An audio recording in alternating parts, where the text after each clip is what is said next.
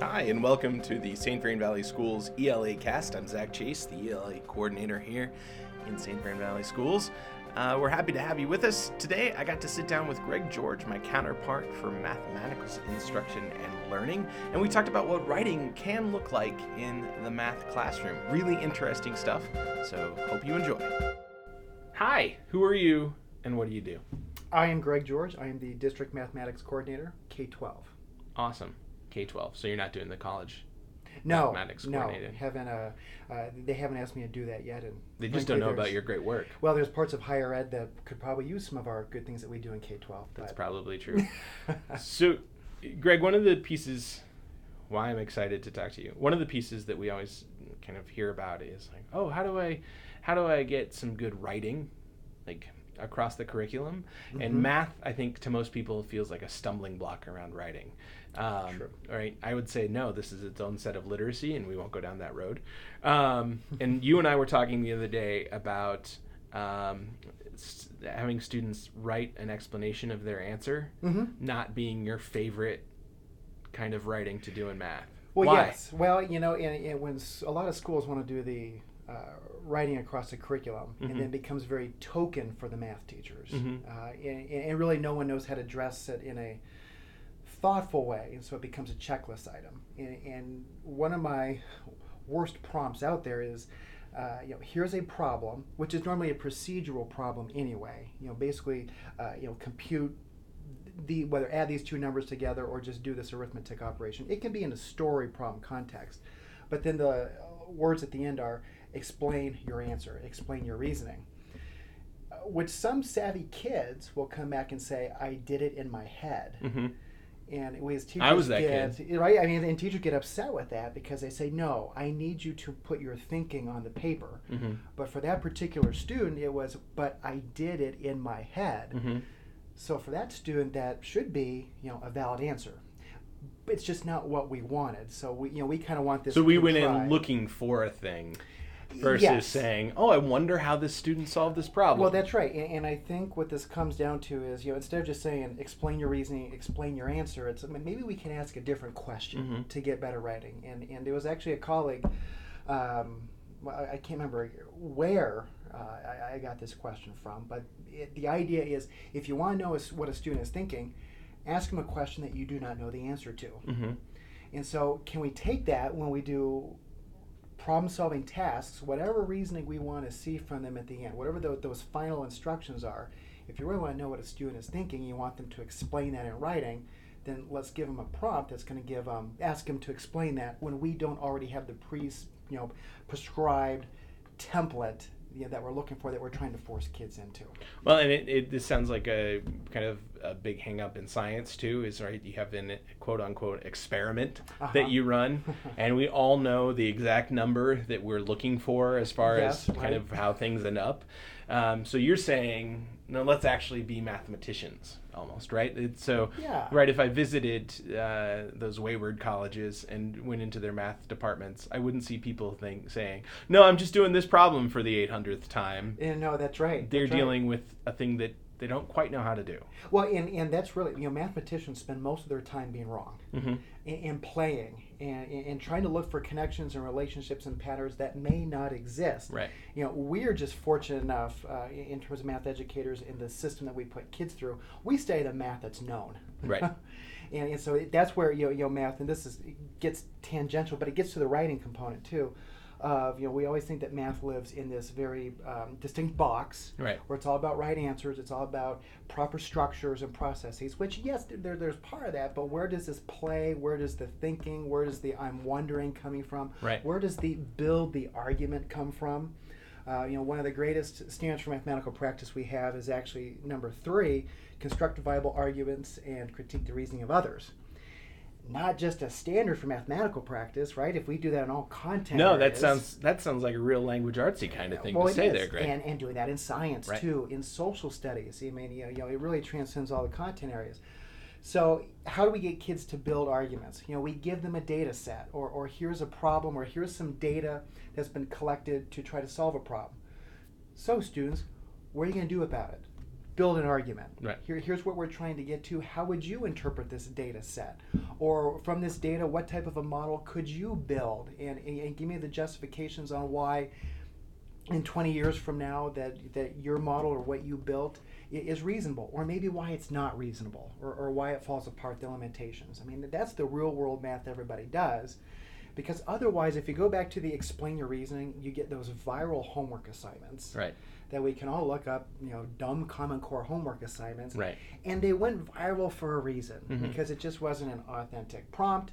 Uh, it was very contrived, and it was just someone basically spouting off to, you know, to, to be to be smart and snarky about it.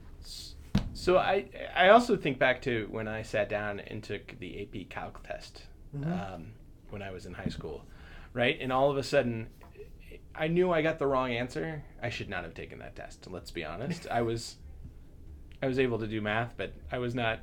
That was somebody wasted like seventy five bucks on me on that one. But I knew that I had done the math wrong. Mm-hmm. But the test also asked me to say why I had done what I had done. Yes. That for me felt liberating. Yeah. Yeah. I mean, just to be like, I know this is wrong, but let me show you what I did and why I did it. Um, because I didn't know the answer. Yeah. Right. And nobody had prepared me for that, like that specific problem. Right. Um, and so it sounds like what you're saying is giving kids that experience throughout their time and and having them be able to to kind of write out that reasoning of like here's the big piece. A- absolutely. In fact, you know, we were talking about science and experiments earlier, Mm-hmm. and you know, and similarly in science, you know, they have the idea of science notebooking. Right. Uh, and I know that there's a whole protocol for what, what science notebooking looks like, but there's also a version of math notebooking as well. Uh huh. Uh, and, and you can almost think about it as a math diary, however, but it's just putting your thoughts on paper. Mhm. You, know, you know, here's me playing with the problem. I'm not going to erase. I could cross things out. I could always put, uh, you know, marginal thoughts. Uh, here's what I'm thinking. Here's when I'm stuck. But it's just a place for me to put all my thinking where it's not perfect, and then being able to reflect on it too. So I, for me, I think about kind of again, all I can go back to is because my math experience as a, a student in K twelve, uh, our day was large like, let me get the teacher giving us the notes, us copying those notes down, the teacher asking a question that Mhm. you know a couple of the kids knew the answer to, all of us kind of getting down in our chairs, knowing that if we waited quietly, that kid would get asked. That's right. and then we'd write down what they said because that kid was smart. And so it almost sounds like what you're saying is something to the effect of um, giving the students the texts whatever those resources are and saying we're going to do some problems around this together but you need to look in there and find out what you think is important and then add that to your notes in a way that you can access would that be a piece of like mathematical writing that would be Well, absolutely. You know, you know, I think that you know the idea of mathematical writing isn't just the five paragraph essay. no please no Yeah, yeah. And, and the same way, you know, I I thrived in that system that you just described. I mean, that's really why I went to become a math teacher. right Uh, I will also tell you though, and, and I'll be happy to say publicly, getting a bachelor of arts in mathematics was not easy for me Uh-huh. because there is a part of where that procedural teaching and learning style you just run out you, you tap out and had i had more opportunities to say you know let's be reflective on what you're learning or here's a problem what seems to be important here Mhm. what operations or relationships can, can you find just being able to document somewhat journal those things and, and be transparent of hey here's where i'm stuck but now i have documentation of where i am and what my thought process Mhm. is uh, you know that can open up mathematics for a lot of folks because if we keep viewing it as a magical black box where here is the absolute answer and, and let's not be fuzzy about it there, there are answers. Right. When you get to statistics however Oh, and this man. is where a lot of um, I love our more functions driven students fall apart in statistics is because your answer can be based on what is your justification Right. what model did you use Right. you know how did you consider outliers and, and things that don't fall within the you know within the norm so there are i don't want to say fuzzy answers but they're mathematical arguments Right. in statistics it's very There's very room for disagreement. there's room for great disagreement and that's where the th- critical thinking piece comes in So if I'm uh, a math teacher and I'm thinking, because we kind of said don't do this, and then Mhm. we kind of gave some bra- broad strokes as to Mhm. try doing these. Uh, these types of approaches. If I'm a math teacher trying to incorporate more authentic, legitimate mathematical writing into my curriculum, Sure. what are some things that I could do that I know that if Greg George walked into my room, it would make him weep with joy? uh, what are some pieces you'd love to see happening, uh, or that are great that are already happening across our math classrooms? Well, a simple thing that doesn't require folks to change lesson structure necessarily uh, is just maybe the exit ticket is reflect on what you're learning today. Okay. Just simple reflection. Get that student thinking out there. It's a form of assessment trick Mhm. uh, as well. Or just putting a problem on the board for that exit ticket and saying, tell me things that you know about this. Uh, or even the there's some protocols you could do at the beginning of a class called notice and wonder. Mm-hmm.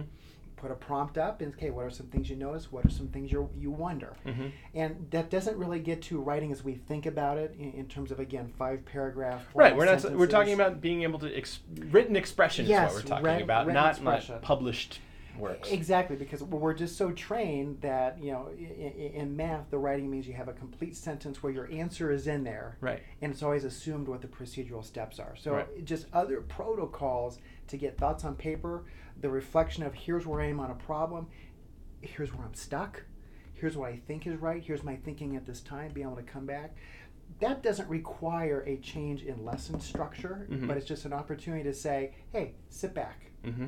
record some thoughts. Well, and I would imagine that as a teacher, I get that that exit ticket, and I think, oh man, they wrote that they learned a thing that I was not trying to teach today. You know, and and so to be able to go back the next day and say, let me shift. So the structure can again stay the same, but content you're catching up on the specific Yeah. needs. I, I one of the pieces I talk about with uh, English teachers all the time is uh, having students write a question they have Mm-hmm. at the end of a lesson um, and, and and leaving it as open as that to see what comes back and no some kids are going to be funny and right I- why is the sky blue and that's fine um, right not razzing anybody about that but you're also going to find those gaps you're going to see what kids are wondering about Exactly. that may be it, it may point to the need for remediation but oftentimes in my practice it leads to kind of the opening of doors of kids wondering about things that i would otherwise have thought oh that's that's too complex That- Exactly. And it does, it, it gets back to the point of, you know, whether it's just reflections, here's what I thought today, or here's a question, right? Mhm. I mean, part of that re- exit ticket could be just write a question you have. Mhm. It doesn't have to be from today's lesson. Mhm.